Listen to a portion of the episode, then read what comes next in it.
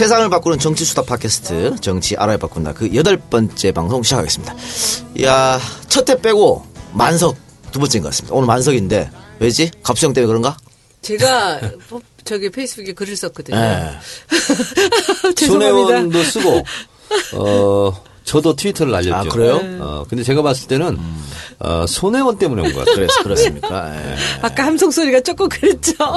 아니 저 갑수형하고 저하고 오늘 조금 늦게 들어왔는데 아우 대단한 환성. 그러니까 나도 난 저 때문에 그런 줄 알았더니 아니더라고요. 두 아니, 저 분이- 말해도 돼요? 말이 돼요. 예. 아니, 지금 들어오면서 깜짝 놀랐는데 정말 많이 들어오셨어요. 네. 예, 만약에 저 때 왔다면 앞으로도 계속해서 살아갈 의사가 있습니다.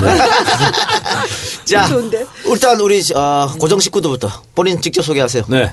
여러분 안녕하십니까. 이 시대의 참 지필인 정청래입니다. 오늘도 지필하다 왔어요. 그렇습니까? 네. 저는 지필 다 끝냈고 네. 따끈따끈한 책이 곧 도착합니다. 이제. 아, 그렇습니까? 예. 네. 어, 글 쓰는 고통이 참 재밌어요. 자 손현 의원님.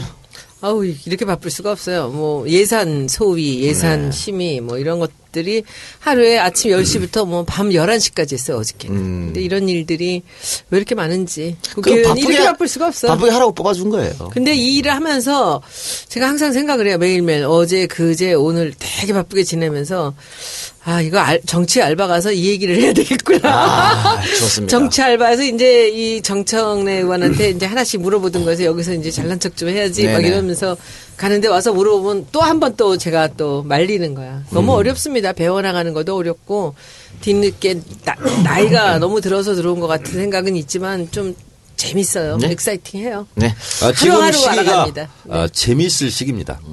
아, 대학생으로 치면 운동권 1학년 지금 그래요. 5월 달. 그래요. 네. freshman이구나. 그리고 지난주에 약속드린 대로 오늘 특별한 special guest 오셨습니다. 김갑수 평론가님. 안녕하세요. 너 환영. 네. 사실 저 갑수 형님이 오늘 선약이 있었어요. 근데 여기 나오라고 제가 말씀드렸더니 바로 취소하고 나오셨습니다. 감사합니다. 네. 아니, 근데 그 타이밍을 놓쳤는데 제 소개할 때 페, 어, 저기 뭐죠? 트위터에다가 손혜원이라는 아, 손혜원 같은 여자는 정말 싫다. 라는 글을 쓴 그 김갑수가 아니고요. 아, 그런 말 누가 김갑수가 썼어요? 김갑수가 너무 많아. 김갑수가 네 명인데 누가 썼어요? 그 중에 한 분이 어, 그, 뭐 이게 돌려서 말하는 게 아니라 진짜 식견 있고 공부가 많이 된 분인데 음. 그 분이 이 그 통진당 이론가처럼 돼 있는 분이 있어요. 소설가, 인문학자 그 김갑수가 혹시. 외대 나오신 분 아니에요? 그분은 동국대 국문과 나왔죠. 저보다 조금 연배가 위고 그리고 말도 참 잘하시고 네.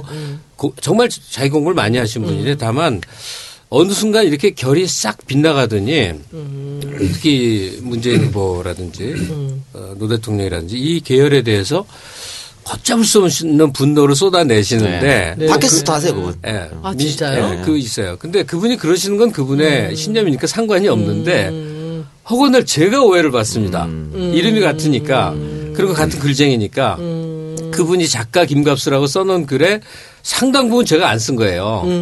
아주 죽같습니다. 구분을 잘 음. 근데 해주세요. 그분이 손혜원 같은 여자 정말 싫다라고. 지금 떠 있어요. 어디 예. 떠 있을까? 트위터 치면 나와요. 그러니까 포털에서 김갑수 치고 검색을 치면 지금 지금 떠 있어요. 그래요. 그분은 뭐. 친노, 뭐 친문 이쪽 계열을 아, 한나라당, 새누리당보다 더 싫어하시는 분이기 때문에. 그게 여기 방청석에도 많이 앉아 계실 테니까 너무나 조심스러운 얘기를 그냥 좀 안 조심하고 툭 할게요. 네, 하세요. 제 가까운 친구 중에 고정석이라고 있어요. 음. 글 쓰는 고정석. 네, 네, 알아요. 혹시 음. 예, 뭐 당대 지식인이라고 할 수 있는 뭐 대권 출마하셨어요. 이번에? 아, 그래요? 그리고 또 강준만 교수라고 그렇죠. 있어요. 네. 또 아실 알죠. 거예요. 그죠? 네. 설명을 안 해도 아실 거예요. 그리고 지금 그 민심이 갑이다 등등의 또 김갑수 선생도 계세요. 그세 분은 각각 다른 분이고 아마 세 분이 다 연결고리가 없을 거예요. 음. 그런데 이상하게 어디에서 똑같은 호, 보조를 해요.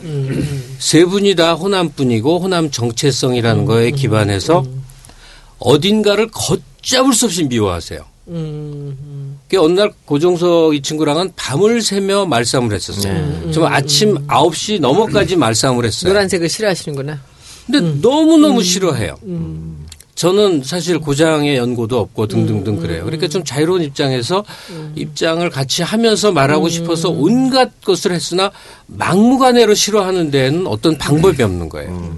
이게 지금 어떤 딜레마 같은데 지금 우연히 그분 굉장히 화내시겠다. 한 번도 뵌 적이 없는데 그 아주 뛰어난 두분 글은 제가 많이 봤어요. 네, 그, 그, 그 김갑 선생도 어느 순간 저로서도 좀 감당이 안 되는 수준의 어떤 좀 어떤 게 있어요. 예, 굉장히 진보적이고 그 자기 논리가 투철한 분인데 다만 고정석이나 강준만 선생이나 이런 분들과 보조를 같이 하는 어떤 성격 그걸 지역성이라고 그러면 본인들은 엄청나게 분노하실 거예요. 근데 저에겐 그렇게 느껴지는 어떤 속성에 의해서 정말 막무가내로 어, 다 죽일 놈처럼 얘기하는 그 대상, 소위 친노.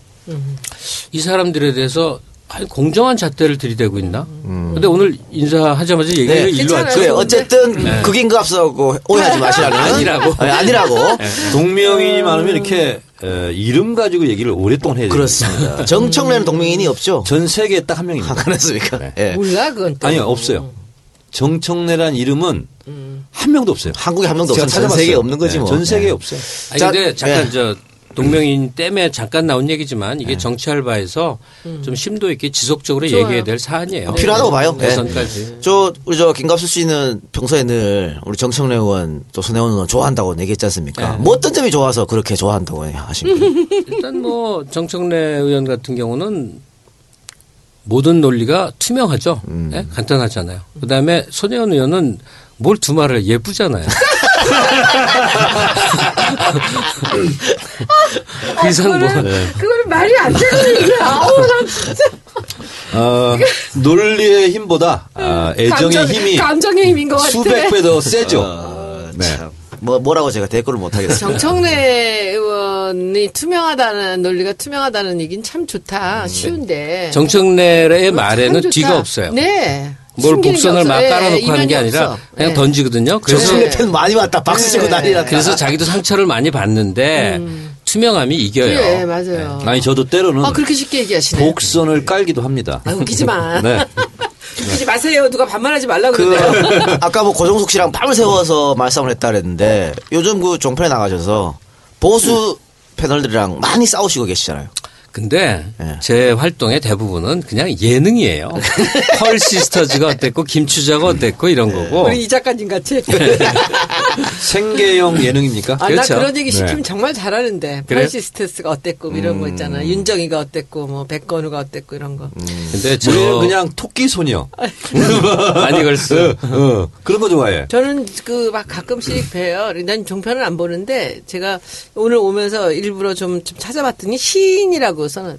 어, 시 쓰시는 이분 직업이 많아요. 뭐 시인, 방송인, 칼럼니스트, 음악 애호가, 문화평론가, 출판평론가 엄청나게 많아요. 직업이. 그 중에서 본인이 제일 마음에 드는 것은? 그러니까 뭐 하나 변변한 게 없으면 그때 그때 일할 때마다 직함이 붙고 여러 개가 겹쳐진 건데 저는 시 쓰는 사람으로 일생을 서원한다고 오랜 세월 마음을 먹어왔는데 어 많이 그러니까 간절히 좋아했던 헤어진 여자 비슷해요.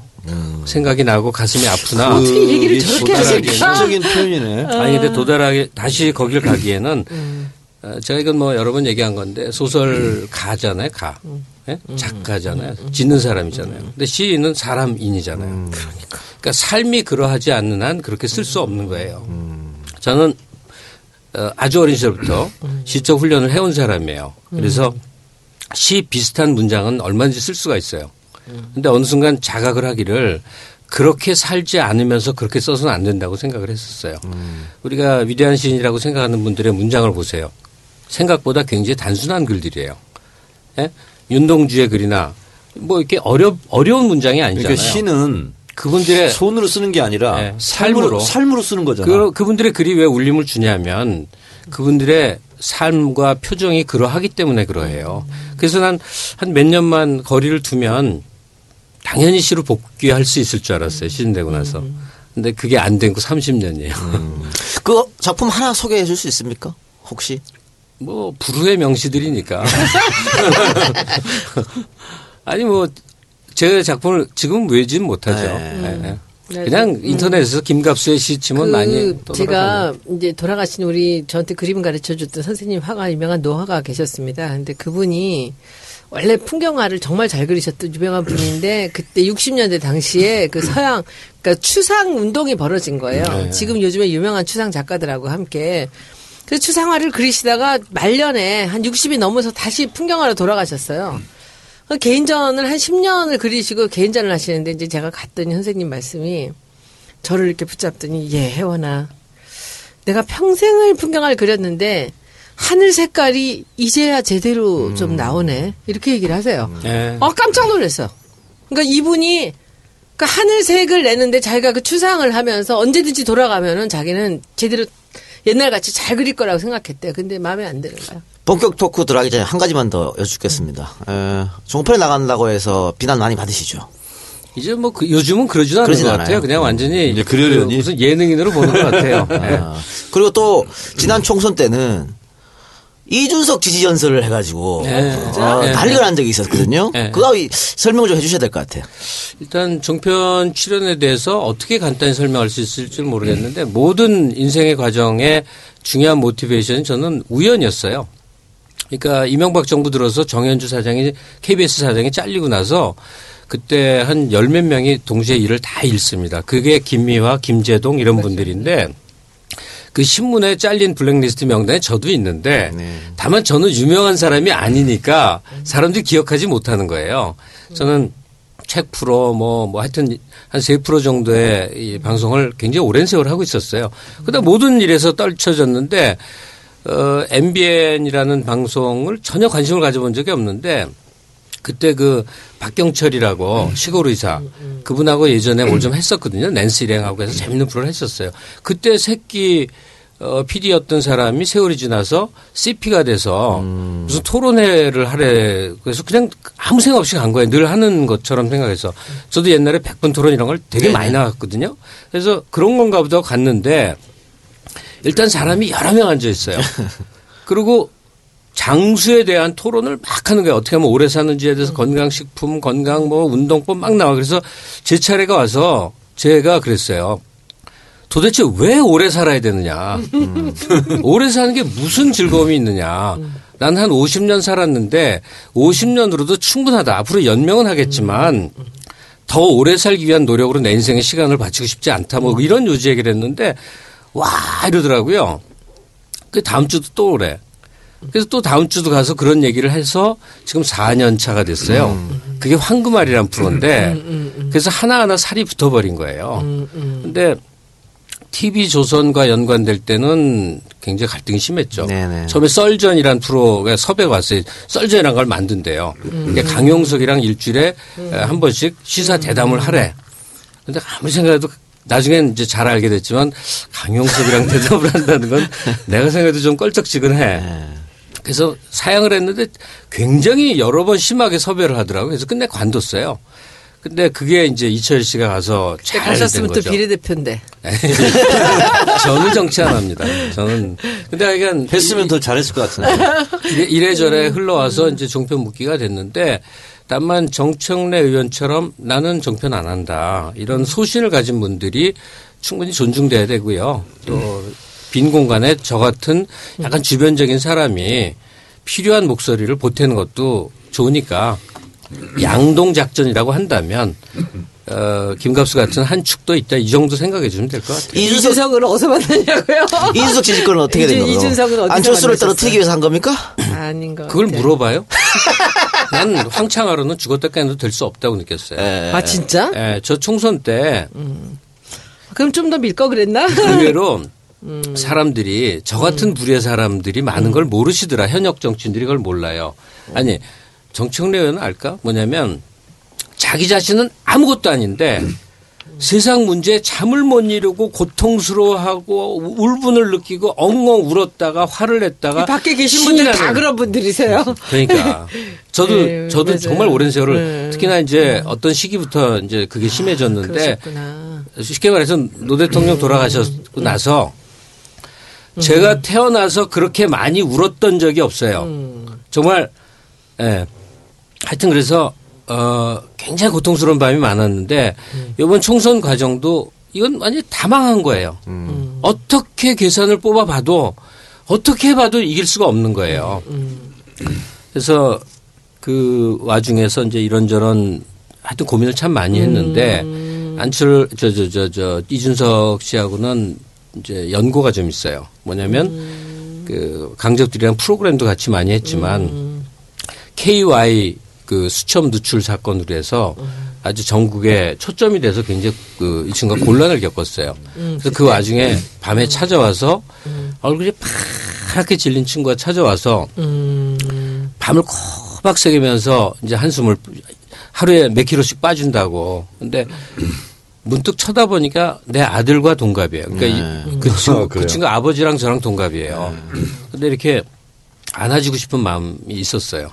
하여튼 그러고 이제 세월이 흘러서 총선 국면이 됐는데 한 명이라도 민주당 사람이 돼야 되겠는데 그 중에서 제일 첫 번째로 꼽힌 게 안철수가 되면 모든 구도가 복잡해질 것 같은데 황창화 후보는 지역 경쟁력에서 제가 이해하는 바로는 거의 불가능했는데 반면에 이준석 씨는 그 오랜 그 지역 연고나 그다음에 당세를 업고 어쩌면 가능할지도 못 모른다고 생각을 했어요. 그 인사차가 안 돼 이제 오세훈 씨가 기다리고 있더라고. 그래서 가만히 생각해보다 거기서 앞, 뭐 지금도 인터넷에 떠 있더라고요. 그러니까 이준석을 지지하는 이유에 대해서 어, 속마음의 절반을 얘기한 거죠. 안철수를 의식한 거라는 건 얘기는 안 하고 하여튼 그래서 열심히 얘기를 했는데 그게 저를 공격하는 빌미가 되더라고요. 네네. 충분히 근데- 이해하겠습니다. 예, 저는 공격 받아도 상관없는데 네. 이런 얘기는 좀 꼭 하고 싶어요. 지금 20대 국회잖아요. 17대 국회의원 같은 멍청이들은 더 없었으면 좋겠어요. 난데 17대. 예. 17대 국회가 바로 탄핵 이 탄도리가 많이 당선된 때죠. 그때 무슨 일이 벌어졌냐면 선명성 경쟁들을 했어요. 그래서 대통령이 미국의 압력에 의해서 이라크 파병을 해야 되겠는데 여러 가지 기술적으로 여러 가지를 잘 감안을 해서 공병대 3천 명을 보내는 걸 천하의 죽일 놈을 만드는 여당 의원들이 있었어요. 그때 당시 열린우리당에 이게 뭐냐면 그 주장을 하는 임모 의원이나 등등 모르지 않아요. 선명 경쟁을 해서 되는 게 아니거든요. 이 세상은 무슨 진보의 소수자의 대통령이 끌어가는 게 아니잖아요. 그러니까 전체 국면 속에서 유연한 생각이 필요할 때 소위 야권을 지지하는 사람도 로열티가 있어야 된단 말이에요.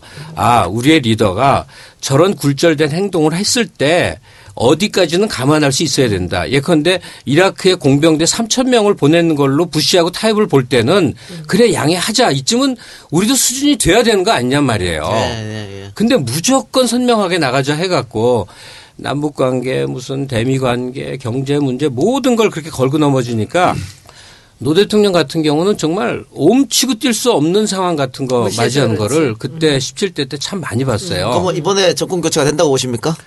어, 만약에 퍼센트를 내본다면 판은 깔렸고 70%의 가능성은 있죠. 근데 가능성이 높을 때 항상 망하잖아요. 선생님 걱정하지 마세요. 제가 할게요. 그런데 김갑수 선생이 이준석만 지지한 것이 아니고 이게 확인 좀 해야 되겠는데 정청래 컷오프 됐을 때 종편에서 뭐 입에 거품을 물었다는 얘기를 내가 들었는데 사실입니까? 그게 무슨 소리죠? 아니 정청래 컷오프 시킨 거 잘못했다. 예, 당연하죠. 그래서 막 흥분했다고. 그건 매우 잘못된 거죠. 그거를 부- 듣고 김갑수 씨하고 나하고 친하냐고 물어본 사람이 있었어요. 저는 굉장히 옳은 소리 해요. 아, 그렇습니까? 막 심하면 이제 마이크 집어던지고 막 이러는데. 그랬구나. 말씀을 참 잘하시나. 그래서 그 컷오프 되고 저랑 만나고서도 네. 굉장히 이럴 수가 있느냐고 이렇게 막 한탄하고 그렇게 하셨었어요. 그러니까 그때도 아, 밤이 아팠구나. 요새 정청래 의원이 가끔 귀여워요. 그런데 정청래 어, 의원, 그 모습이 요새 아주 많이 나와요. 정청래 의원하고는 원래 그럼 친분이 있었던 거예요? 없지. 없었어요? 아, 전혀 없었습니까? 예. 그러니까 몇 년 전 파파 있을 때 연말 결산할 연말 때 결산할 때 게스트로 같이 잠깐 같이. 출연한 적은 있어요. 네, 알겠습니다. 그러면 김갑수를 알아보는 토크는 여기서 마치고 그 뒤에 우리가 하는 얘기 쭉쭉 끼어 들어오세요. 말씀하는 거 좋아하시잖아요. 네, 쭉쭉 저를. 제어하셔야 될 거예요. 아니요, 안 해도 돼요. 너무 재미, 말씀을 너무 잘하시네. 예, 오늘은 앞에서 어. 오늘 1부는 스페셜하게 사드 특집으로 진행해 보도록 하겠습니다. 자, 광고 듣고 와서 본격적인 토크 진행하겠습니다. 대리운전 광고입니다. 이제는 대리운전이 생활의 일부분이 되었습니다. 한 잔의 술도, 음주운전의 방조도 형사처벌을 받습니다. 대리운전을 이용할 때마다 600원은 정치 알바에 기부하고 600원은 이용 고객님께 마일리지로 적립되는 나눔 대리운전 소개합니다. 600원의 나눔이라 번호도 600번. 1877-0600번입니다. 대리운전이 너무 저렴하면 기사가 오지 않고 너무 비싸면 고객님이 외면합니다.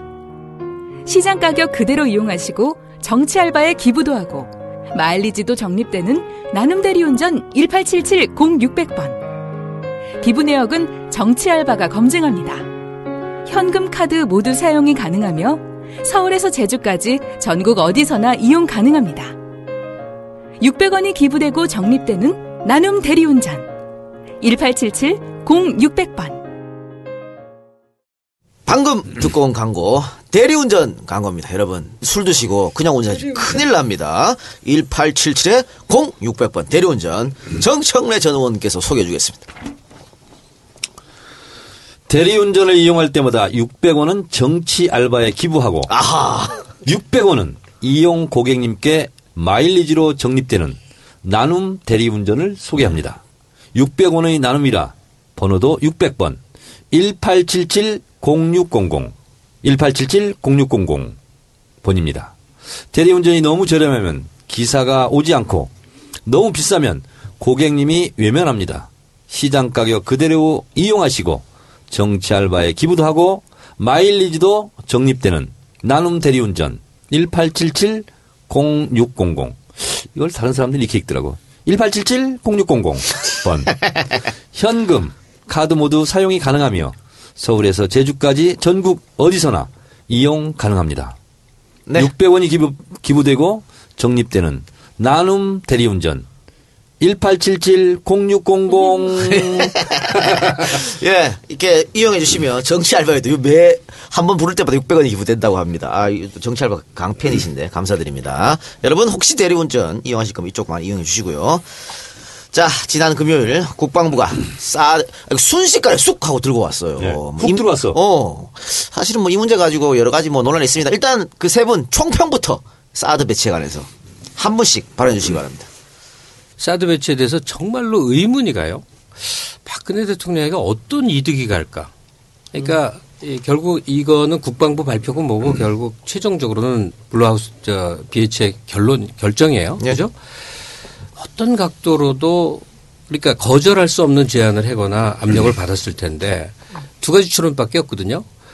어, 미국의 압박이나 요청을 거절할 수 없었다는 것은 단단히 무슨 책을 잡혔거나 예. 다시 말해서 아, 미국이 우회적으로 뭔가를 깠을 때 도저히 감당할 수 없는 상황처럼 되어 있는 것이 있거나 혹은 어, 한미 간에 주고받을 커다란 딜이 있거나 그게 엄청나게 크지 않으면 불가능한 게 왜냐하면 아니 중국하고 당장 지금 외교 마찰 때문에 뭐 무역 다 쫄딱 망한다 별소리 다 나오고 있잖아요. 네. 다시 말해서 그냥 일반 상식으로 생각해도 사드 승인이라는 것은 굉장히 큰 지금 리스크를 안고 있는 건데 무슨 이득이 있길래 이런 걸 했을까 이게 의문이에요. 그렇죠. 그리고 박 대통령도 중국과 관계를 좀 더 나게 하기 위해서 굉장히 노력한 사람인데 노력했었죠. 갑자기 매우 초기에. 노력한 그렇죠. 경우죠. 그러니까 방금 김갑 선생이 한 말이 굉장히 합리적으로 들리는 거예요. 네. 뭔가 있기 때문에 이렇게 하지 않았을까, 그렇죠? 예. 그 오늘 그 이제 국회의원들 잠깐 이제 의원총회는 아니고 좀 모이라 그래서 한 60명이 모였어요 아침에. 근데 그 중에 어떤 한 국회의원이 그 얘기를 하는데 이제 그분은 사드에 대해서 뭐라 하지 말자라는 사람이에요. 근데 아까 이제 김갑 선생님 말씀하신 것 같이 이라크 파병을 결정할 때 대통령한테 뭔가 이걸 하- 받을 수 없는 받지 않으면 안 될 어떤 이유가 있지 않았을까라는 이제 그런 얘기를 해요. 양해. 예. 그래서 뭔가 그런 생각을 해, 해야 되지 않을까라는 얘기를 하셨고 저는 그 얘기를 들으면서 이것이 그 개성공단 철수부터 이게 저는 짜여진 각본이라고 생각합니다. 하나씩 하나씩 이제 이렇게 정을 띠면서 이렇게 사람들의 여론을 이렇게 이렇게 끊어가면서 여기까지 왔다고 생각하는데 그러다가 이제 훅 들어온 건데 오늘 이제 사람들이 얘기를 하는데 제가 초선인데 아, 너무 짜증이 나가지고 제가 마이크를 잡았어요. 일을 얘기하겠다고. 그래서 제가 홍보 전략, 전략 홍보적인 자- 국면에서 얘기를 하겠습니다. 이건 뭐 초등학교 애들도 아니고 당대표가 그런 발언을 했다고 해서 여기는 120명이 모두가 다 조용히 가만히 있는 건 이상한 일 그렇죠. 아닙니까? 그래서 저는 우리 당의 홍보적인 차원에서라도 이걸 반대한다고 생각하시는 분들은 본인의 채널을 통해서 반대한다고 얘기하십시오. 그래서 언론에도 이것이 당론이 아니라 각자들이 생각이 다르다는 거를 이렇게 알려주시는 게 전 중요하다고 생각을 합니다. 그리고 나와버렸어요. 네. 외교 안보의 제1의 목표는 음, 국익입니다. 어, 국익에 에, 도움이 되지 않습니다. 어, 두 번째는요. 미국 본토 이외 최초의 사례입니다.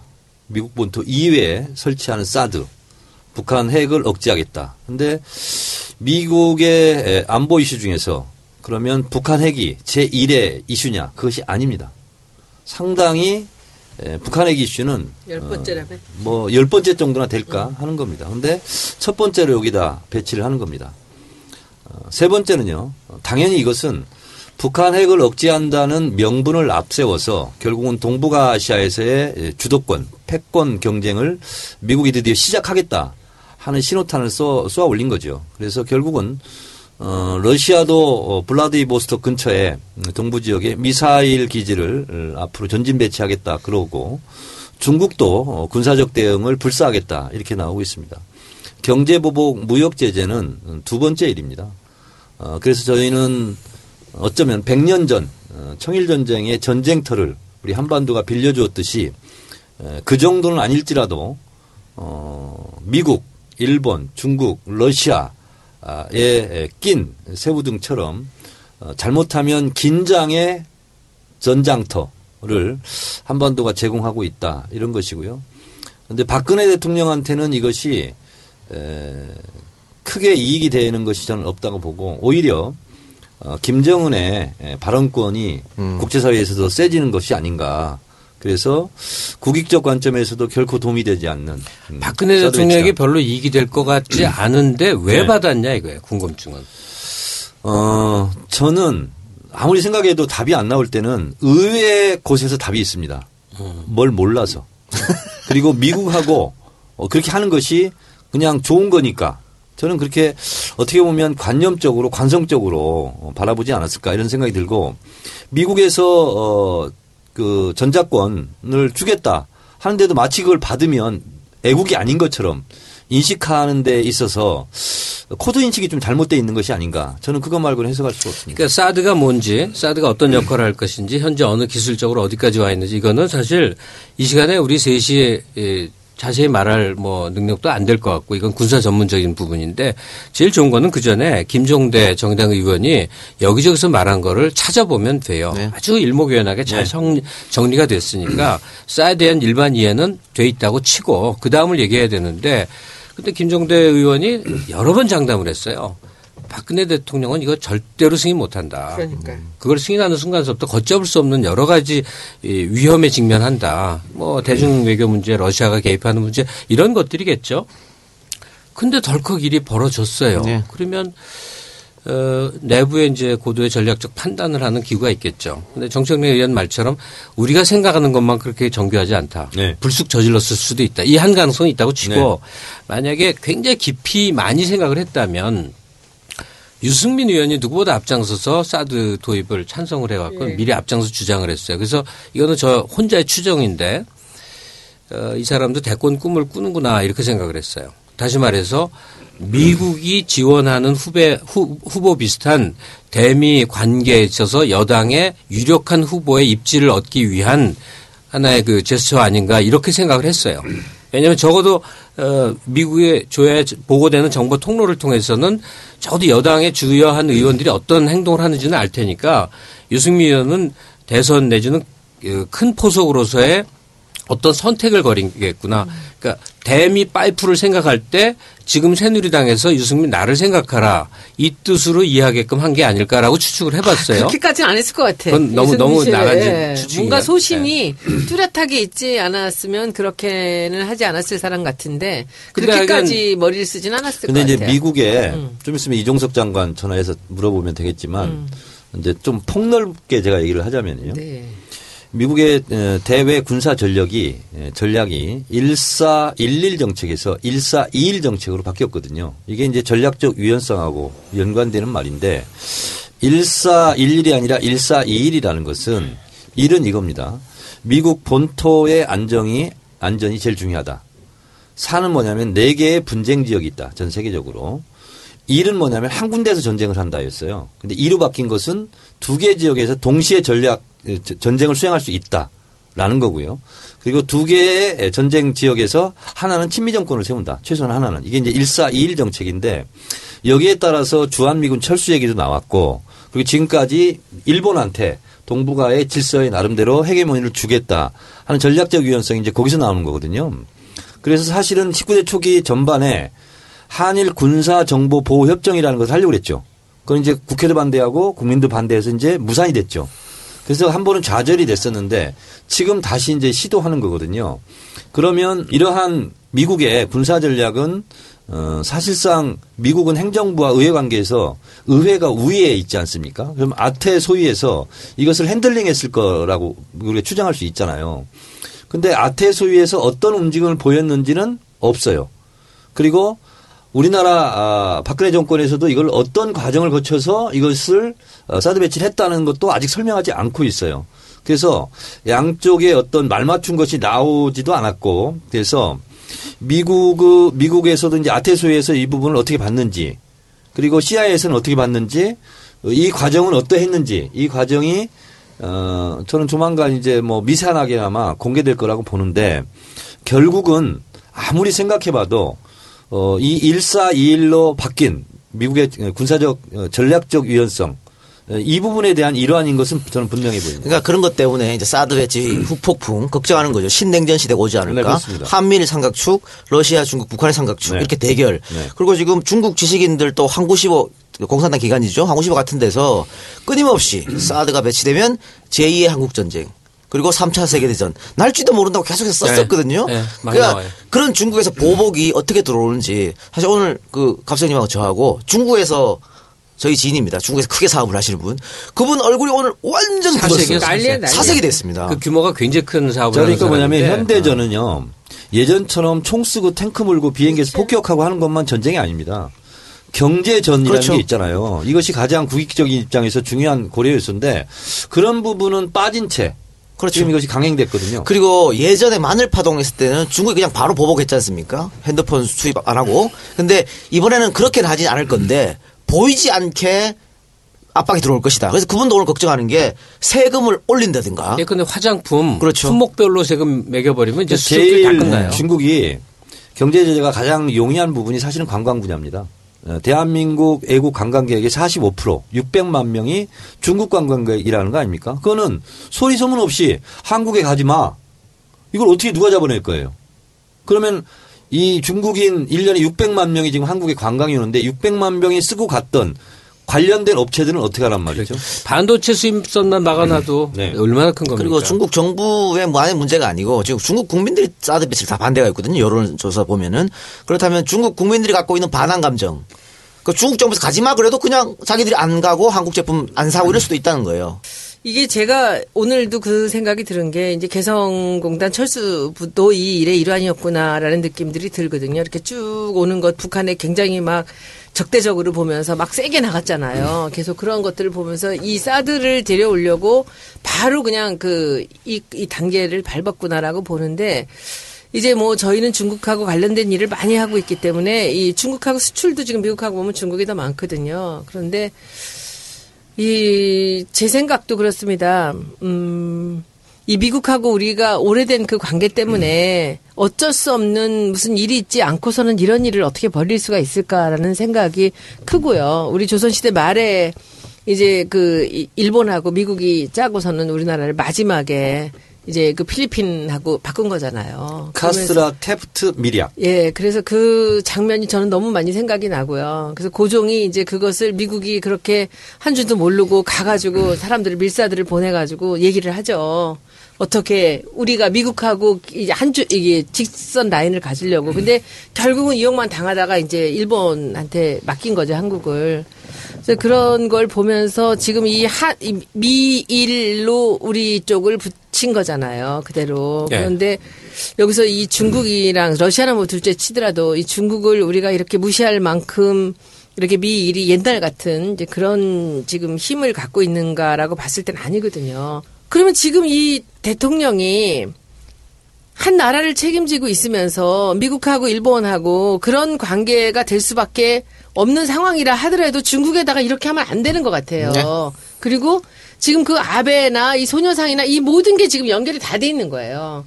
그런 식으로 하나씩 하나씩 하나씩 간 거예요. 이것 때문에.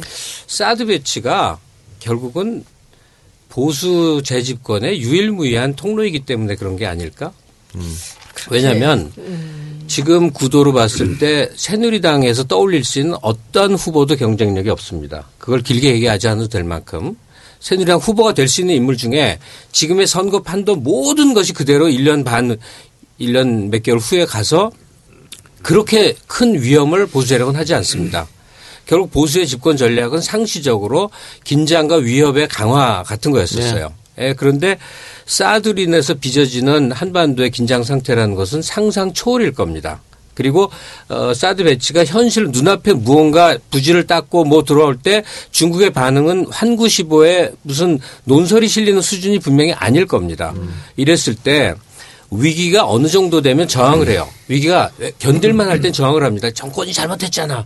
위기가 매우 크면 저항을 하는 게 아니라 단합을 합니다. 네. 이, 이 현상이라도 우리가 유지해야지. 그래서 사드 배치는 우리가 생각하는 것보다 굉장히 큰 도박일 수 있고 그것은 보수 정권의 재집권 전략일 수도 큰 있다. 그림일 수 있다. 음, 충분히 뭐 그런 어, 논리가 나올 수 있죠. 보세요. 예. 자, 그러면 이 분야 최고 전문가라고 할 수 있는 이종석 전 통일부 장관과 전화 연결 한번 해보도록 하겠습니다. 장관님 나와 계십니까? 네, 안녕하세요. 네, 여기 저 정청래 의원, 손혜 의원, 김갑수 평론가도 나와 계십니다. 네, 네, 다 안녕하세요. 존경하는 분들만 계시네요. 아, 안녕하세요. 저는 손혜원입니다. 장관님. 네, 손 의원님, 예, 안녕하세요. 반갑습니다. 네, 고맙습니다. 네, 저는 정청래입니다. 예, 잘, 지내, 잘 지내시죠? 네네네. 야, 갑수야, 오랜만이야. 어, 김평론가도 오래간만입니다. 아이, 오케이. 네, 자, 그러면 뭐 요즘 어떻게 지내시는지 여쭤봐도 돼요? 예, 뭐, 아무래도 뭐, 지금 저기 연구하고 있으니까요. 연구도 하고 또 한반도 평화 포럼이라는데 좀 뭐, 여러 가지 그 활동도 하고 있습니다. 아, 백수라고 하나 듣겠습니다. 네. 네. 자, 그러면 바로 여쭙게요. 네. 자, 우선 그 사드 배치가 한국 안보 도움이 되느냐 안 되느냐 이게 가장 큰 어떤 궁금증일 것 같습니다. 네. 어떠십니까? 글쎄요, 뭐, 이미 우리가 안보에 도움이 되느냐 안 되느냐는 얘기를 하는 거는 사드를 도입을 하면 북한의 뭐 핵과 미사일 공격이 만약에 있다고 가정한다면 그때 그걸 다 막아낼 수 있다는 걸 전제하는 거 아니겠습니까? 네. 어, 그래서 그동안에 이 문제 가지고 뭐 많은 이제 기술적인 논란이 있었는데 기술적인 논란에 대해서는 뭐 지금 뭐, 뭐 여전히 그 해결이 안 됐고 또 실제로 뭐 많은 분들이 그 의구심을 제기하고 있습니다. 그렇지만 또 이제 주장하는 사람들은 뭐 기술적으로 뭐 괜찮다는 얘기를 하죠. 그래서 이제 제가 이제 말씀드리고 싶은 거는 사드가 기본적으로 일개 포대가 좀 들어오는데 일개 포대가 지금 어 여덟 개의 그 이제 그 발사대와 그리고 이제 그거 합쳐가지고 한 번에 48발 다시 말해서 이제 한한 개 발사대에서 여섯 발씩 해서 48발을 쏠 수가 있는데 사실은 기본적으로 북한의 지금 우리나라 같은 경우는 북한이 남쪽을 향해서 있는 지금 스카트 미사일, 노동 미사일 실전 배치된 게 한 천 발쯤 된다고 얘기하고 있습니다. 그건 이제 국방부 얘기죠. 네. 그럼 이제 북한이 그 이제 남쪽에서 그 우리 만약에 전쟁이 나가지고 전면 공격을 할 때 우리가 뭐 저 사드가 배치했다고 그래가지고 48발만 공격하겠습니까? 마- 다 맞힌다고 했을 때도 말이죠. 네. 그걸 무력화시키기 위해서 그거보다 훨씬 많은 초기에 몇백 발을 쏠 거 아니겠습니까? 그렇게 되면 사드 가지고는 북한의 미사일 공격을 막을 수 없다라는 거죠. 일부만 막을 수 있지. 예. 그런 점에서 그 어마어마한 비용과 엄청난 그런 여러 가지 기회비용을 들여가지고 방어가 충분하지 않은 것 같다 들여오면서 마치 방어가 충분하다고 얘기한다면 그건 사실은 진실을 호도하는 거라고 생각이 듭니다. 네. 그러면 장관님께서는 실효성도 없고 이득보다는 실이 많다고 생각하시는 거죠? 뭐 기술적으로는 저는 기술자가 아니기 때문에 네. 전문가가 아니기 때문에 뭐 그 논란에서 100% 기술적으로 완전하다라고 전제한다 하더라도 지금 말씀드린 것처럼 사드 가지고 북한에서 북한이 전략적으로 전쟁 초기에 한꺼번에 날라 그, 그 공격해 오는 그 발사하는 미사일을 갖다가 다 막아낼 수가 없기 때문에 예, 그거는 기본적으로 사드는 실제로 그렇게 유효하지 않다. 그리고 이런 얘기는 제가 제가 하는 얘기가 아니라 일본의 그 방위성 관리들이 그런 얘기를 하고 있다라는 걸 갖다가 일본의 가장 극우 언론사가 그 산케 신문 아닙니까? 예. 산케 신문에 나온 기사를 보고 저도 아 그렇구나라고 이제 알아서 지금 말씀드리는 겁니다. 네. 그러면은 그 북한하고 중국 관계가 또 어떻게 될지 궁금해요. 뭐 중국이 그동안 뭐 북한 제재에 동참했었는데 사드 배치를 계기로 해서 관계를 회복시키려고 노력할 것이다. 이런 또 주장이 있거든요. 뭐 당연히 그렇지 않겠습니까? 아, 네. 이 무엇보다도 지금 중국과 저 미국이 중국을 설득해가지고 북한의 핵을 갖다가 억제하기 위해서 북한이 핵실험 할 때마다 지금 제재에 중국을 동참시켜 왔지 않습니까? 그리고 네. 중국은 그 제재 뭐 우리는 뭐 한미 양국이 다 그런 얘기를 하는데 중국이 그 대북 제재에 대해서는 그 아주 그 핵심적인 그런 이제 변수다. 왜냐하면 중국이 부- 북한과 경제 협력을 계속하려는 제재가 안 된다. 그래서 중국과의 협력이 제일 중요하다고 얘기했지 않습니까? 네. 근데 지금 중국 입장에서는 북한이 핵실험으로에 대해서 지금 그걸 갖다가 반대하고 대북 제재를 함께 미국과 하는데 그래서 중국 입장에서는 아니 그러면은 이거 그다 함께 미국과 중국이 북한의 핵을 반대하고 핵실험할 때마다 제재한 거가 북한의 핵을 갖다가 포기시키기 위한 거라고 그렇게 순수하게 생각할 수 있었는데 아니 그 과정에서 북한이 핵, 핵실험을 하고 핵무기를 강화시켰다고 사드를 배치하니까 사드는 중국이 볼 때는 건 북한에게 해당되는 게 아니라 자기들에게 해당돼 자기들 견제한다고 보는 거 아니겠습니까? 그러다 보니까 더욱이 지금 말씀드린 것처럼 국내에서조차도 지금 사드가 유효하지 않다는 논란이 많은데 그걸 거꾸로 얘기하면 북의 공격에 대해서 유효하지 않은 사드를 받아들인다는 건 무슨 뜻이겠습니까? 중국 견제한다는 걸로 또 해석이 되니까 당연히 중국 입장에서는 왜 내가 쉽게 말하면 미국에 그 협력하면서 북한을 압박하고 또 한편으로 북한 압박을 갖다가 북한의 그 핵, 그 능력 과장의 어, 핵 능력 때문에 지금 사드를 배치하는 것 갖다가 협조하게 되면은 자기 자신이 자가당착이 되지 않습니까? 네. 쉽게 말하면 미국이 도랑치고 가지 잡고 싶어 하는데 지금 중국이 지금 가지 신세가 된 거예요. 도랑은 지금 북한의 핵을 없애는 거고. 네네. 그럼 그런데 왜 그러면 도대체 그 가지 신세가 된 중국이 도랑치는 그 미국의 그 작업을 갖다 도와주려 하겠냐는 거죠. 그렇게 본다면 자연스럽게 북핵 문제에 대해서 서로 간의 연합전선, 소위 그 대북 제재 공조 체제는 흔들릴 것이고, 북한, 중국은 당연히 미국이, 아, 북한 핵 문제를 빌미해서 북한 핵을 해결하려는 것이 아니라, 결국 자- 중국을 견제하는 게 진짜 목적이었다. 라고 판단하는 이상은 북중 관계를 강화시키는 거는 당연한 수준 아, 아니겠습니까? 알겠습니다. 자, 친구분한테 혹시 질문 없어요? 아니 이종석 장관 내좀 질문 좀 해보겠는데요. 네. 사드 배치가 실제로 이루어지고 그 과정에 돌입했을 때 네.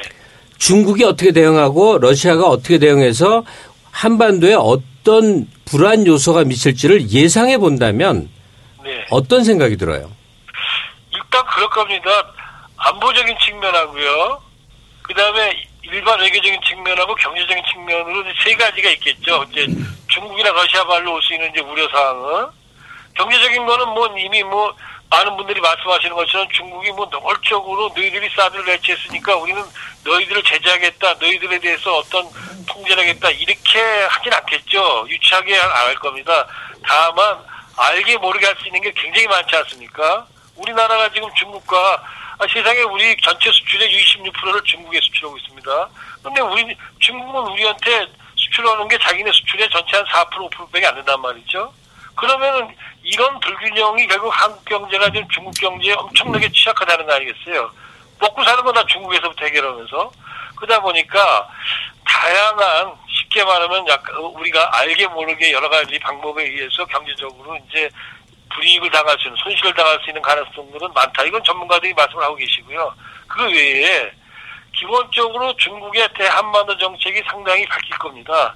바뀌는 거 핵심이 뭐냐면 결국 한국 정부가 그동안에 아주 그냥 몰빵을 해가지고 오- 아직 끝장을 내가지고 북한이 실험을 더 이상 못하게 하기 위해서 제재를 해가지고 북한을 굴복시키겠다라는데 그건 더 이상 안 되겠죠. 이제 중국은 거기에 대해서 뭐 그동안에도 그렇게 뭐 그걸 달궈오지 않았는데 이제는 뭐 이제 더 어?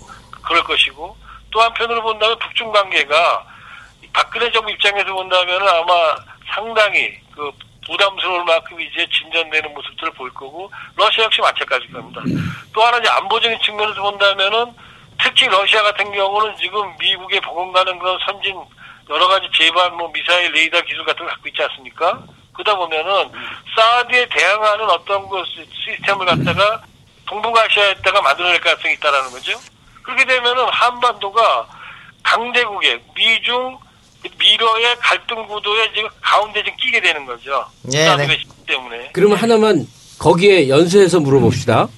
네, 지금 그런 불안 요인을 예상할 수 있는데도 네, 이 장관은 NSC 책임자였던 사람이에요. 예, 국가안보 최종 책임자였던 사람이라고 한때 네. 그런 견제에서 볼 때 지금 정부는 그런 리스크를 다 안, 안고 있고 알고 있을 텐데 왜 사드 배치를 받아들였을까요? 그러니까 지금 그게 제가 미스테리한 겁니다. 저희 때는 MD 체제라는 걸 갖다가 미국이 받아들이라 그랬었는데 그 MD 같은 것이 실용성이 사실상 별로 없었고 거기다가 대외 관계나 여러 가지 그 그런 관계들을 고려해서 저희가 아 그건 좀 곤란하다. 우리 나름대로 하겠다 그래가지고 그때도 우리가 그걸 갖다가 나름대로 계속 어, 주- 미국에 권유하는 걸 저희들이 안 받아들였거든요.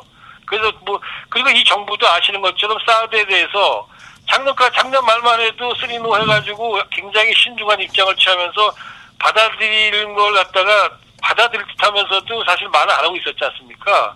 근데 갑자기 북한 핵실험이 난 다음에 지금 막 진행이 되고 있는데 더욱이 이제 그 박근혜 대통령이 기자회견에서 북한 핵실험 바로 그 직후에 그 이제 사드 얘기를 하지 않았습니까? 그래서 나왔는데 지금 도대체 그러면은 저희들이 볼 때는 사드가 이렇게 유용성이 없는데 이 정부는 유용성이 있다고 판단하겠죠. 그러나 그 판단은 아까 말씀드린 것처럼 기본적으로 사드만 갖고는 가끔은 날아오는, 날아오는 미사를 못 막, 못- 막지 못하기 때문에 그 합리화가 안 됩니다. 그럼에도 불구하고 그러나 이제 말씀드린 것처럼 이렇게 많은 손실이 있는데 한다. 그건 아마 제 생각에는 뭐 박근혜 대통령이 어떤 나름대로의 그 여러 가지 생각, 개인적인 생각 같은 게 많이 작용하는 게 아닌가. 그리고 또 이 정부 내에서도 전체 그 국가 안보를 갖다가 정말 다양한 측면에서 종합적으로 보는 것보다는 국방주, 군 중심으로 국가 안보를 바라보는. 사실은 국가 안보라는 거는 이런 문제가 발생했을 때 이것이 경제적으로, 정치적으로, 외교적으로 또 국내적으로 다양한 그런 어떤 문제들이 발생하는가 갖다가 파악하고 거기서 결론을 내려야 되는데 그게 아니라 그냥 뭐 무기 하나 더 있으면은 아뭐 아, 이런 얘기 아닙니까? 다 못 막아도 웬만큼 막으면 되는 거 아니냐? 그렇게 다 못 막아 웬만큼 막기 위해서 이렇게 어마어마한 그런 비용을 지출하고 어마어마한 손실을 갖다가 감내한다는 뜻 아니겠습니까? 그거는 제가 볼 때 합리적이지 않은데 그건 박근혜 대통령의 어떤 리더십 스타일과 관련돼 있지 않을까? 그 외에 다른 걸로 설명이 좀 어렵다고 보고 있습니다. 네, 이 장관도 이해할 수 없는 결론이라고 생각하시고. 비슷한 그러니까 시간에 아직도 네, 네. 우리를 잘 지켜줄 못- 거는 미국밖에 없다라는 그런 보수적인 네, 장관님. 있는 거죠. 네. 저도 질문 하나 할게요. 네. 그 예전 참여정부나 김대중 정부 때 어, 네. 소위 말한 김대중 대통령의 햇볕 정책을 클린턴이 예, 동의했지 않습니까? 예. 그리고 어, 부시 정권이 있었던 8년 동안은 또 거꾸로 갔고 그리고 다시 네. 미국의 민주당 행정부가 들어섰단 말이죠. 예. 더군다나 클린턴의 부인인 킬러리 장관이 국무장관도 했었고, 어, 근데 민주당 정권 클린턴 행정부와 오바마 행정부의 대한반도 전략이 좀 바뀐 건가요? 그러니까 그게 클린턴 정부 때는 본래 미국이 뭐 북한에 대해서 상당히 우호적이거나 합리적인 그런 그저 미국 정부가 정책을 쓰지는 않았다고 저는 생각합니다. 왜냐하면은 미국은 자기가 절대선 자기들이 절대선이고 북은 절대 악이라고 보지 않습니까? 근데 이제 김대중 대통령 때 그걸 갖다가 설득을 한 거잖아요. 네. 그래가지고 클린턴 정부가 이제 그 얘기를 듣고 상당히 합리적으로 정책을 썼죠. 근데 지금 이 지금 오바마 대통령이 들어와가지고는 오바마 대통령은 저희 참여정부 때 저희가 상대했던 어, 부시 대통령, 부시 정부에 비하면은 굉장히 합리적인 정부입니다, 사실은 상대적으로. 그러나 그들이 스스로 북한에 대해서 합리적인 판단과 이런 것들을 지속적으로 하기에는 북한이 그렇게 중요한 나라는 아니고 또 북한에 대한 생- 판단이라는 것이 그들에게는 거의 예단돼 있다는 거죠. 아까 말씀드렸던 절대 악대, 절대 선의 대- 그 관계처럼 그러다 보니까 그런 게 아니다. 전에도 아무튼 지금 이렇게 할 수 있는 북한에 대해서 우리가 아니까 북한이 이러니까 대화도 하고 이런 뭐 나름대로 그 상대를 북한을 설득해가지고 북한의 호전성을 완화시키고 한반도에서 뭔가 평화가 고조될 수 있는 길이 있다. 대화를 통해서 문제를 해결할 수 있는 길이 있다라고 설득을 한다면 미국이 그때 아마 저희가 저희 참여정부 때 부시 정부를 설득하는 것보다 훨씬 쉬웠을 겁니다. 그러나 문제는 우리나라의 정부의 정, 저, 대통령들이 김대중 대통령이나 노무현 대통령과는 다른 분들이었지 않습니까?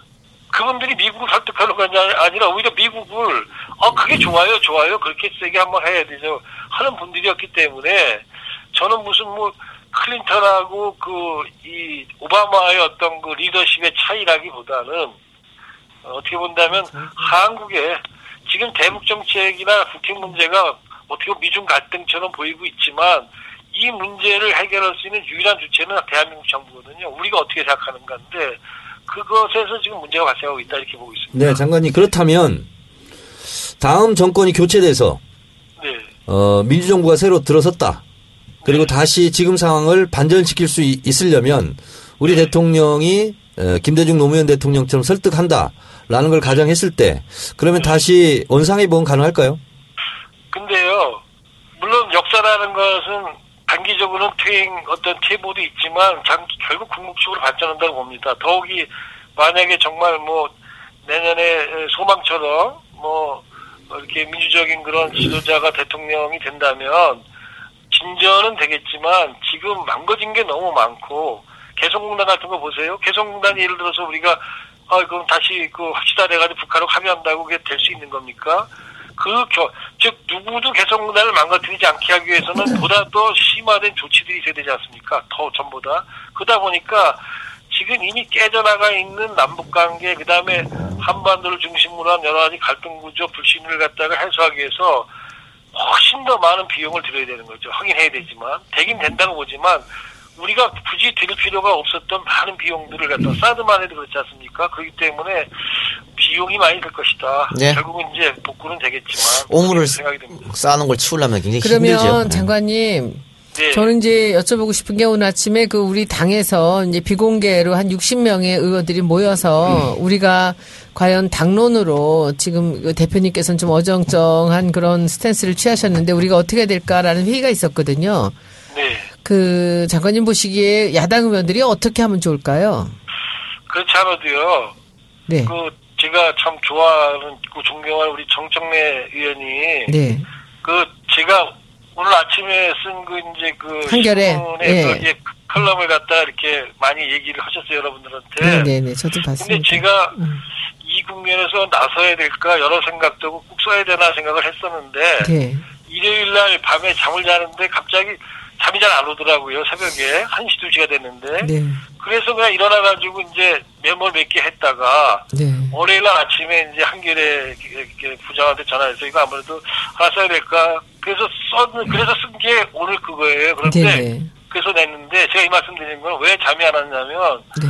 민주당이 하도 기가 막혀서 잠이 안 왔어요. 네. 세상에 민주당이 네. 사드에 대해서 아무리 전문가가 없고 그렇다도 그 전문가가 있으나 없으나 이미 최소한의 문제나 그렇죠. 문제는 다 알고 있는 거 아닙니까? 그렇죠. 네네. 그런데 그걸 가지고 무슨 신중론 그게 과연 어, 무슨 여론에 의해서 신중론하고 무슨 여론의 눈치를 보는지는 모르지만 네.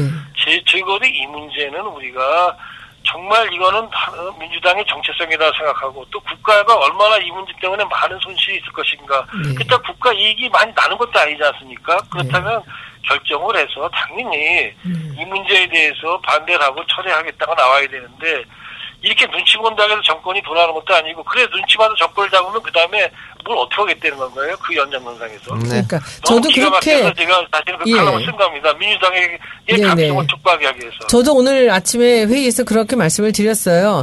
이게 우리가 어떻게 한다고 한들 이것이 되돌려지기는 어려운 거 아닙니까 지금? 네. 그렇다면 더 좀 결기 있게 저는 야당이 나가야 된다고 생각하거든요.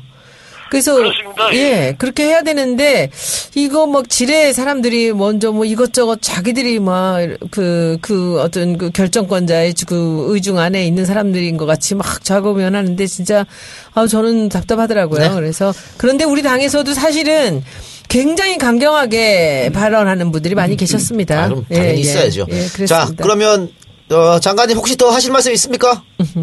아니 뭐 지금 사드 문제가 지금 상당히 지금 이제 중요한 문제를 부각돼서 매우들 이제 어려운 상태에 있는데요. 이 문제가 저는 끝난 문제라고 생각하지는 않습니다. 네네. 그쵸. 왜냐하면 음. 정부 이게 지금 정치권으로 넘어가 있는 거죠. 정치 한미가 결정을 했기 때문에 그리고 아직까지 국회가 이 문제에 대해서 정확하게 정부로부터 보고받지 않은 상태고 더욱이 국회는 국민을 대, 대의하고 있고 그리고 또 지난 4.13 선거 때의 결과가 있지 않습니까? 그렇다면 부걸사항이 아니라 그러지 않습니까? 예, 국회의원들이 여기에 대해서 충실하게 음. 정말 자기 자신이 이거 무엇이 과연 옳은 것인가에 대한 판단을 가지고 네. 눈, 이거저거 눈치 보지 말고 정확하게 해야 돼야지. 그래야지 국익이 나오는 겁니다. 그래야만 음. 사드 문제가 해결되는 과정에서 이제 앞으로 사회적 갈등 비용을 엄청 치를 겁니다. 우리가 이제 그렇죠. 사드 배치 네네. 때문에 네네. 그 과정에서도 정치권이 뭔가 그렇죠. 자기 입장을 가지고 이걸 끌어가야만 되는 거지 음. 이걸 끝났다고 생각하면 안 되는 거죠. 저는 그렇게 생각합니다. 네네. 네, 장관님. 응원합니다. 네. 여기까지 장관님, 듣겠습니다. 장관님 한번 뵙겠습니다. 네, 감사합니다. 네, 오늘 안녕히 전화 통화 계십시오. 고맙습니다. 네네. 네, 감사합니다. 고맙습니다. 네. 네, 이종석 장관하고 전화 통화를 했는데 이종석 장관 뭐 말씀 중에 뭐 기술적 문제에 대해서 전문가가 아니기 때문에 말하기 어렵다고 말씀하셨지만 다른 거 떠나서 미국 국방부가 미의회 보고서를 냈어요. 이거 부- 불안전한 시스템이라고. 자기들이 인정한 거고 또 하나 이게 실전 그 시뮬레이션을 한 번도 안 해본 겁니다.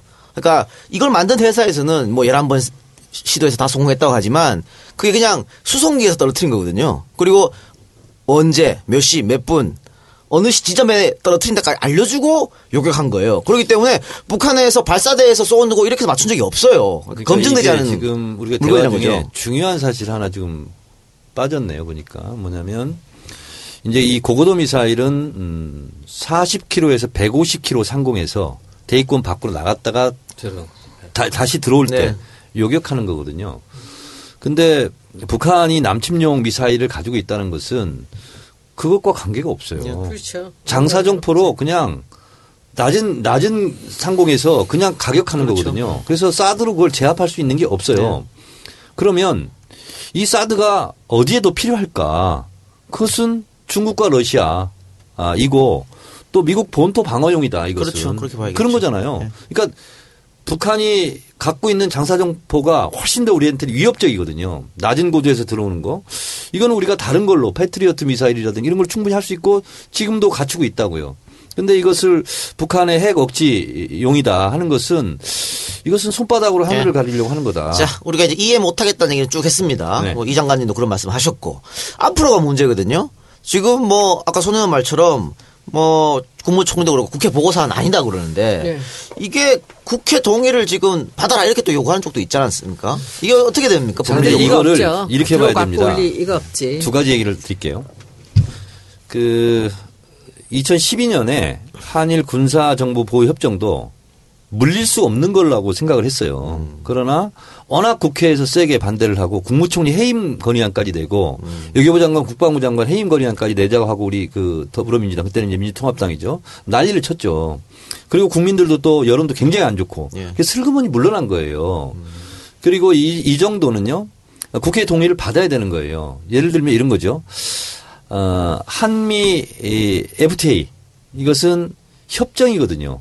협정 협정이기 때문에 국회 비준을 받지 않아야 된다라는 게 아니었거든요. 국회 비준을 받았거든요. 마찬가지예요. 이것은 조약에 준하는 거고 그 이상의 것이거든요. 국회 동의를 당연히 받아야 되는 게 하나 있고 어, 또 하나는 뭐냐면 설령 이것을 되물린다 되물릴 수 없다 할지라도 야당 국회의원 여당 국회의원이 못 한다면 야당 국회의원이라도 이것을 극구 반대를 해야 네. 사실은 정부 협상력이 더 높아지는 거고 더 들어가야 될 기회 비용을 줄이는 거거든요.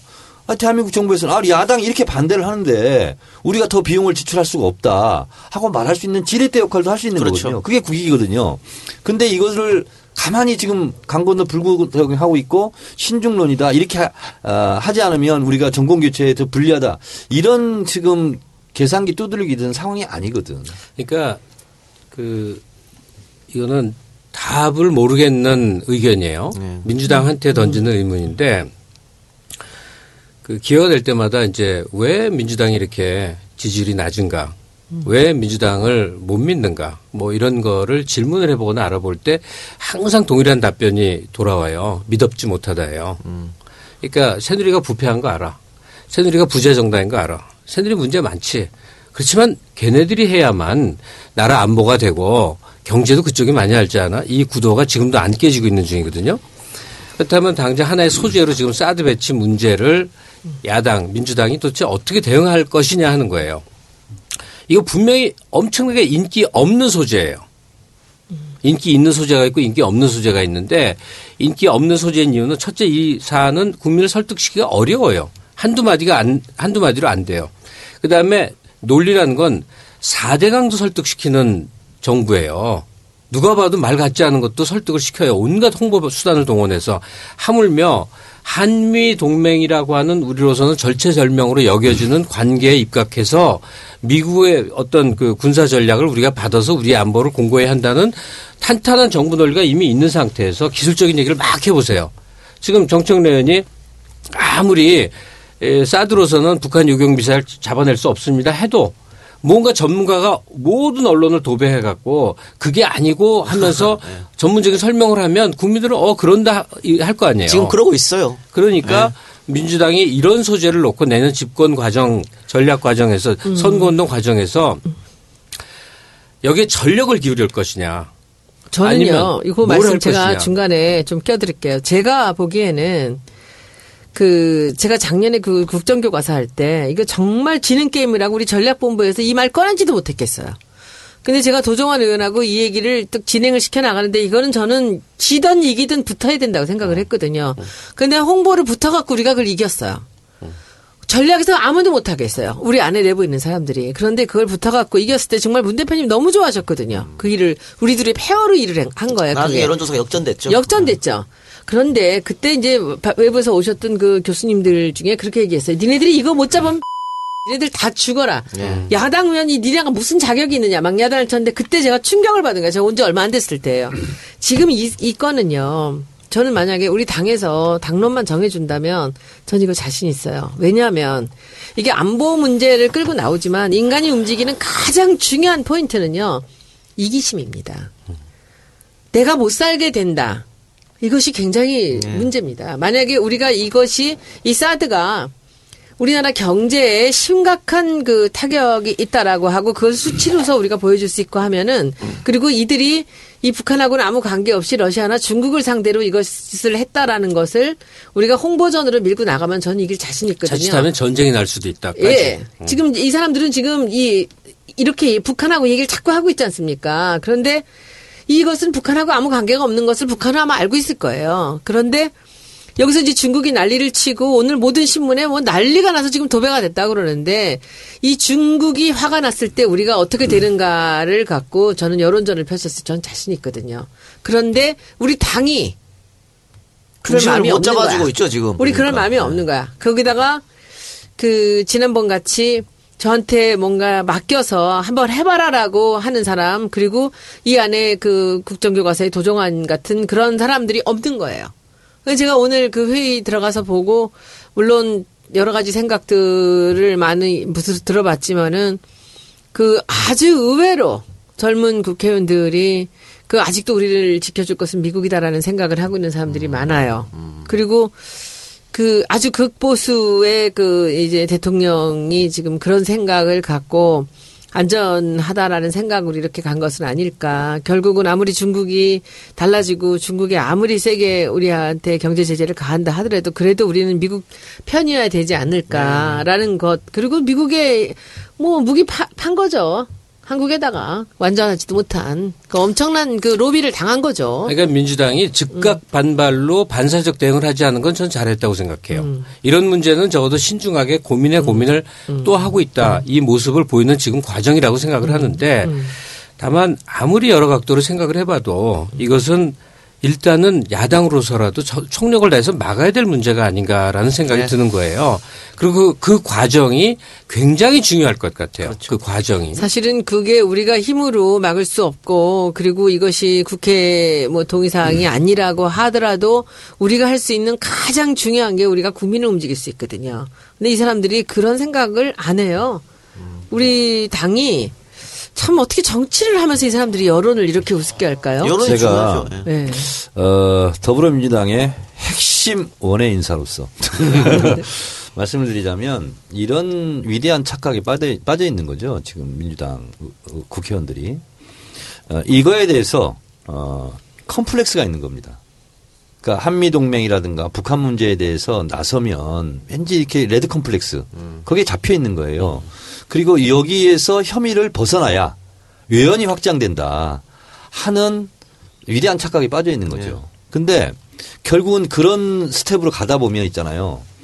이 문제와 관련된 찬성 논리만 있는 것이고 민주당은 찬성도 못하고 반대는 안 해버리는 꼴이 되고 그러면 히딩크 감독이 얘기했잖아요. 축구장에서 경기를 지배당하는 거예요. 그러니까 죽도 밥도 안 되는 거야. 네, 그렇죠. 죽도 밥도. 지배당하는 팀이 골을 넣을 수 있겠습니까?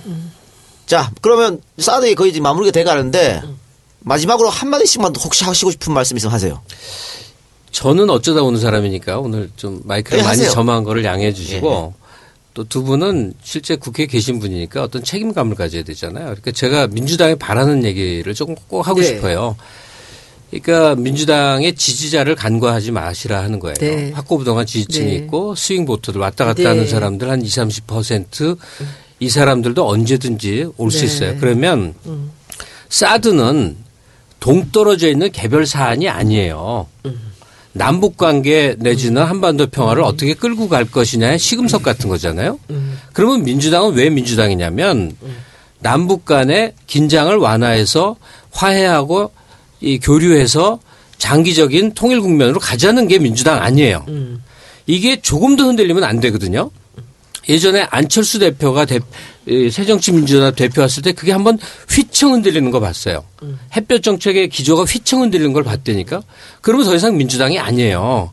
민주당이 민주당의 이유는 중소서민 중심의 경제 펴겠다는 거 그래서 그 법인세 많이 재벌로부터 얻어서 사회복지 많이 늘리겠다는 거 그다음에 남북 간 긴장 완화 해갖고 우리가 전쟁 없는 나라 뭐 등등이잖아요. 그러면 사드라는 쟁점이 딱 터지면 분명해요. 사드 배치는 남북 간의 긴장을 강화시킬 거예요. 더 나가서 어, 중러하고 해서 한반도가 전쟁 위기에 빠져들 위험성도 있을 거예요. 이렇다면 민주당의 당론이라는 것은 사실은 사실은 내용적으로는 토론이 많이 필요하지만 큰 틀에서는 선택의 여지가 없는 거거든요. 이 사드 배치는 반대가 돼야 되거든요. 그러니까 그 사드 배치라는 게 민주당 안에서 그다음에 민주당을 지지하는 사람들 그 외곽 이 전체 덩어리에서는 이건 곤란한데 상대가 있다. 그 상대는 전 정부예요. 대통령이 있고 여당이 있어요. 그걸 어떻게 대응하지 해야 되지라는 전략적 입장에서 이런저런 토론이 이루어졌으면 좋겠어요. 아니 원천적으로 사드를 받을까 받는 게 옳을까 말까 이런 회의에 빠져 있다면 더 이상 민주당이 아니란 얘기예요. 네. 그런 얘기를 하고 네. 싶어요. 민주당을 위한 고언. 자, 정 의원님. 잘 들었습니다. 예.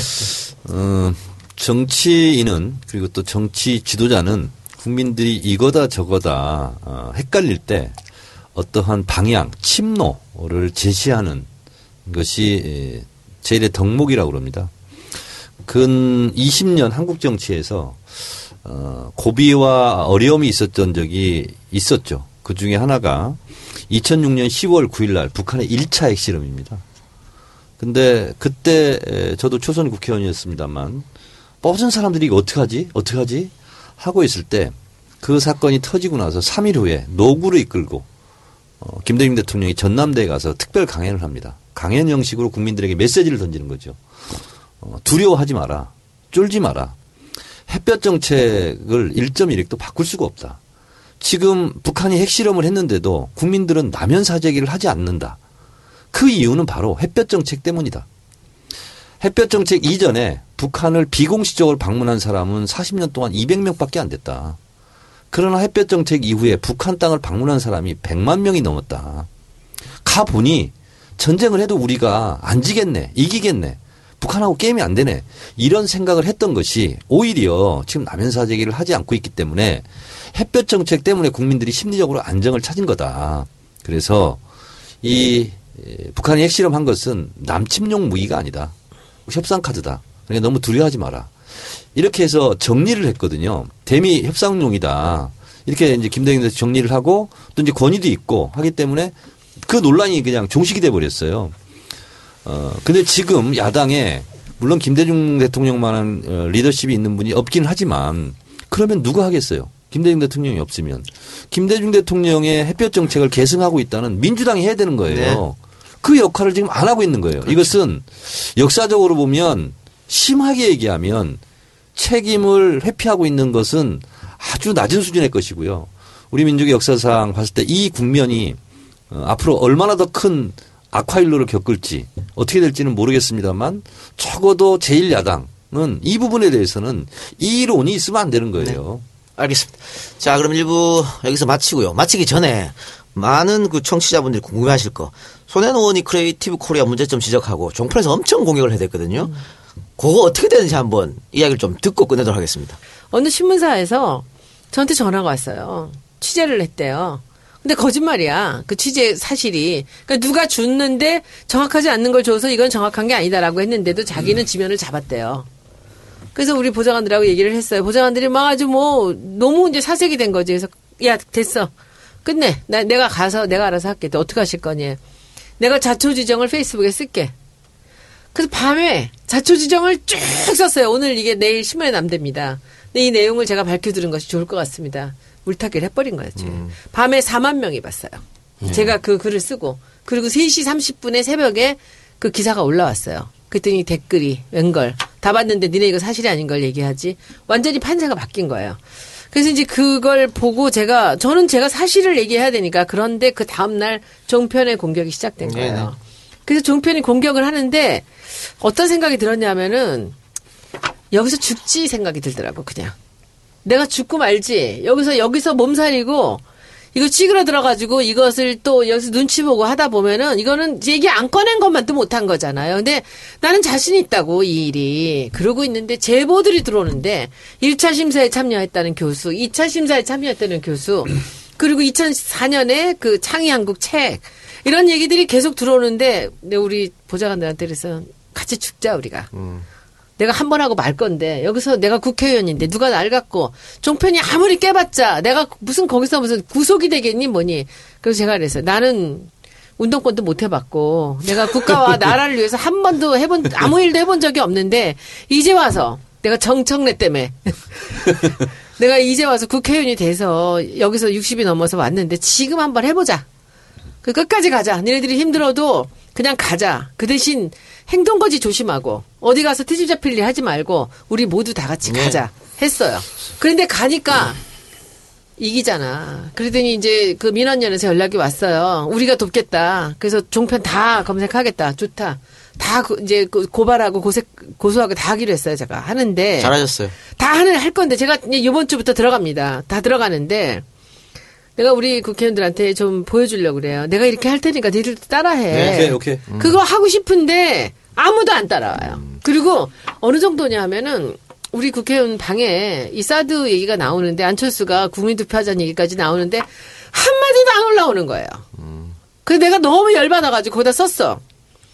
그리고 딴 얘기들만 이렇게 이렇게 해요. 그래서 우리 당 국회의원은 이 상황에서 이거 얘기할 만 한마디 할 분도 안 계십니까? 초선방에다 내 썼어요. 그리고 다섯 시간 동안 글 한 개도 안 올라왔어. 음. 어, 손혜원 의원님께 꼭 요 대목에서는 그 음. 하나 그 말씀드리고 싶은 게 있어요. 뭐냐면 외단 칠라고 아니 그게 아니에요. 저는 국회의원 8년 하면서요. 음. 8년 내내 어떻게 보면 조중동과 음. 척을 지고 산 사람이에요. 음. 그리고 있을 때마다 끈끈이 조중동을 비판했어요. 음. 그래서 때로는 정도 맞고 공격도 당하고 화살도 맞고 했는데 혼자 하면 안 돼요. 제가 그, 말- 그 말씀만 드릴게요. 어느 누구라도 꼬셔서 복수를 해야 됩니다. 단수를 한, 혼자 나가잖아요. 그럼 혼자 화살 다 맞아요. 그러면 하고 싶었던 일을 못 하게 됩니다. 그러니까 우리 당내에 누군가는 누군가는 같이 어깨를 걸 단 한 명이라도 좋아요. 두 명이 스크럼을 걸어야 돼. 그래야 손혜원만 조정동과 공격하고 비판하고 척지지 않는다. 이거를 보여줘야 되는 거예요. 한 명이라면 굉장히 불리합니다. 이재명 시장하고 같이 가요. 정표는 센놈 안 건드리잖아. 아니, 근데 이재명 시장 안 가잖아. 이 시장이 저한테 디테일을 다 전수하고 있어요. 지금. 아니, 그 어, 떻게 해라 어떻게 해라.